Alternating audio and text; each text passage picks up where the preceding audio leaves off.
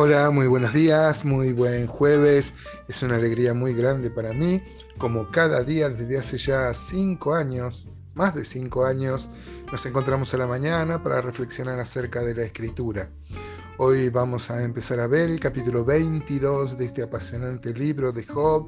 Vuelve a tomar la palabra Elifaz en esta interlocución que tiene Job en medio de su fatalidad, en medio de su dolor, en medio de su sufrimiento. Encima tiene que lidiar con las, con las posturas de estos supuestos amigos. Elifaz va a ser muy duro en esta intervención. Eh, le va a decir cosas realmente muy gruesas. Y yo pensaba que qué humano que es este libro en este sentido, ¿no? Por supuesto es la palabra de Dios, inspirada por Dios, pero es tan humana porque en esta mm, interlocución, en este diálogo que tienen este Job con estas personas, cada uno parece tener su verdad sobre Dios. Y dígame si no es así. En nuestra experiencia evangelística muchas veces uno sale a hablar sobre el Dios de la Biblia, sobre el Dios que se reveló en la Biblia y que nos muestra su verdadero carácter en su palabra, porque Dios es un Dios que ha hablado, no ha dejado librado a nuestra especulación su naturaleza y lo que Él piensa sobre lo que está bien y sobre lo que está mal. Y uno se encuentra con las diferentes visiones que la gente tiene tiene sobre Dios. Bueno, mucha gente no cree en Dios, pero mucha gente dice creer en Dios, pero cree en un Dios a imagen y semejanza del hombre. Por eso este, eh, es muy importante que la fe sea bíblica, porque mucha gente parece creer en un Dios, pero en un Dios que tiene que reaccionar y hacer lo que las personas dicen, como el tema de Arjona, ¿no? Un Jesucristo verbo, no sustantivo, que es, eh, él se lo apropia, ¿no? Como si estaría del lado de él. ¿no? Así que vamos a leer entonces por lo menos los 13 primeros versículos de, la locución que va a ser Elifaz en esta segunda intervención, va a ser muy duro y dice así, este, mi Biblia tiene un título que dice Elifaz acusa a Job de gran maldad. Respondió Elifaz temanita y dijo, ¿traerá el, el hombre provecho a Dios? Al contrario, para sí mismo es provechoso el hombre sabio o temeroso, ¿no? Ustedes saben que en el Antiguo Testamento un hombre sabio no es aquel que más sabe, que más conoce, sino que es sabio el hombre que obedece, ¿no? El principio de la sabiduría es el temor de Dios, no un temor paralizante, pero sí un temor que respeta a Dios y que reconoce su soberanía. Dice el versículo 3, tiene contentamiento el omnipotente en que tú seas justificado o provecho de que tú hagas perfectos tus caminos. ¿Acaso te castiga o viene a juicio contigo a causa de tu piedad? Mire cómo este, le está diciendo como que si Dios no, no le importara, Dios está en, en sus asuntos, mira si se va a fijar en tu vida y mucho menos va a reconocer tu piedad. Vos estás sufriendo, en definitiva, le está diciendo este, Elifaz por tus pecados, que en esto estaban de acuerdo todos sus, este, eh, sus otros interlocutores. ¿no?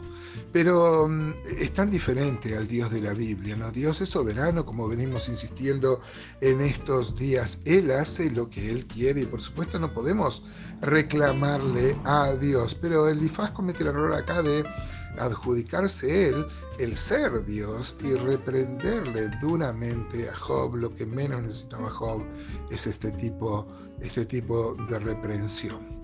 Desde el versículo 5 este, dice, por cierto, tu malicia es grande. Mire, se lo dice francamente con amigos así, ¿para que quiero enemigos?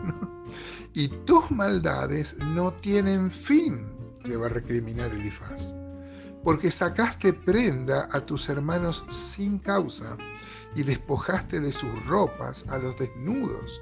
No diste de beber agua al cansado y detuviste el pan al hambriento. Miren, uno podría buscar muchos textos de la escritura que todavía no estaban escritos cuando Elifaz decía esto, pero Dios en su ley dejó claramente que esto no se podía hacer, no podía este, sacarse la casa, eh, por más que le deba, o la herramienta, o dejarlo desnudo a la persona sacándole su ropa, ¿no? Esto no se puede hacer, Dios no avala la usura, Dios condena duramente a la usura.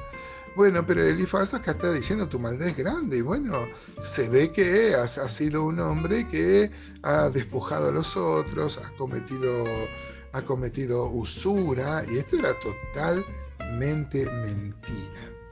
Eh, porque si vemos en el capítulo 1, eh, Dios mismo hablaba a Satanás muy bien de Job. Dice el versículo 8, pero el hombre pudiente tuvo la tierra y habitó en ella el distinguido a las viudas enviaste vacías y los brazos de los huérfanos fueron quebrados. Por tanto hay lazos alrededor de ti y te turba espanto repentino. O tinieblas para que no veas y abundancia de agua te cubre. Eh, ¿No está Dios en la altura de los cielos? Mira lo encumbrado de las estrellas. Cuán elevadas están. Y dirás tú que sabe Dios. ¿Cómo juzgará a través de la oscuridad? Las nubes le rodearon y no ve. Y por el circuito del cielo se pasea. Mire, primero podemos aprender mucho en estos pasajes acerca de la solidaridad que Dios había mandado y que Elifaz injustamente acusa a Job de no cumplir y por eso Dios lo está reprendiendo, le está diciendo que los huérfanos y las viudas deben ser eh, objeto de especial atención. Y acá somos muy exhortados, hermanos, porque si bien esto figuraba en el Antiguo Testamento, también figura en el Nuevo. Santiago es muy duro acerca de nuestra responsabilidad. Imagínense eh, con las viudas en ese tiempo que no había pensión, jubilación, si no tenía, si no tenía hijos, este, inclusive en el Nuevo Testamento dice que la iglesia debe hacerse, hacerse cargo. ¿no? Pero en estos últimos versículos, no quisiera que se me vaya el tiempo sin reflexionar en esto, eh, Elifaz en su injusticia y la reprensión que está haciendo sobre Job, dice algo tan común, hermanos, y que mm, la gente habitualmente usa, dirás tú, ¿qué sabe Dios? ¿Cómo juzgará a través de la oscuridad? Las nubes le rodearon y no ve y por el circuito del cielo se pasea. Miren, este, mucha gente piensa así, que mm, inclusive alguna gente puede llegar a creer en Dios, que Dios hizo los cielos y la tierra, pero evidentemente luego lo ha dejado eh, andar este mundo a su antojo, porque el mundo está muy, muy mal, ¿no? Y dice como que el hombre puede hacer maldades, total, ¿Qué va a ver Dios? Dios está en el cielo, Dios le cubre los, eh, las nubes y Él no puede ver. Por supuesto, uno de los atributos, hermanos, que Dios tiene es su omnisciencia. Él todo lo sabe.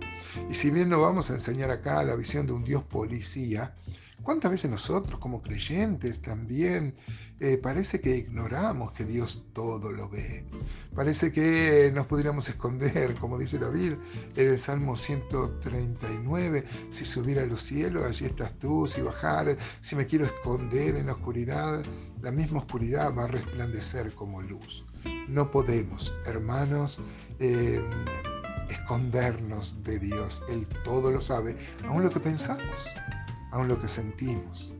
Ojalá esto nos ayude a seguir gozándonos en este, en este atributo que estamos eh, viendo de Dios, que Dios, a diferencia de lo que pensaba Elifaz, eh, todo lo ve, todo lo sabe, todo lo conoce.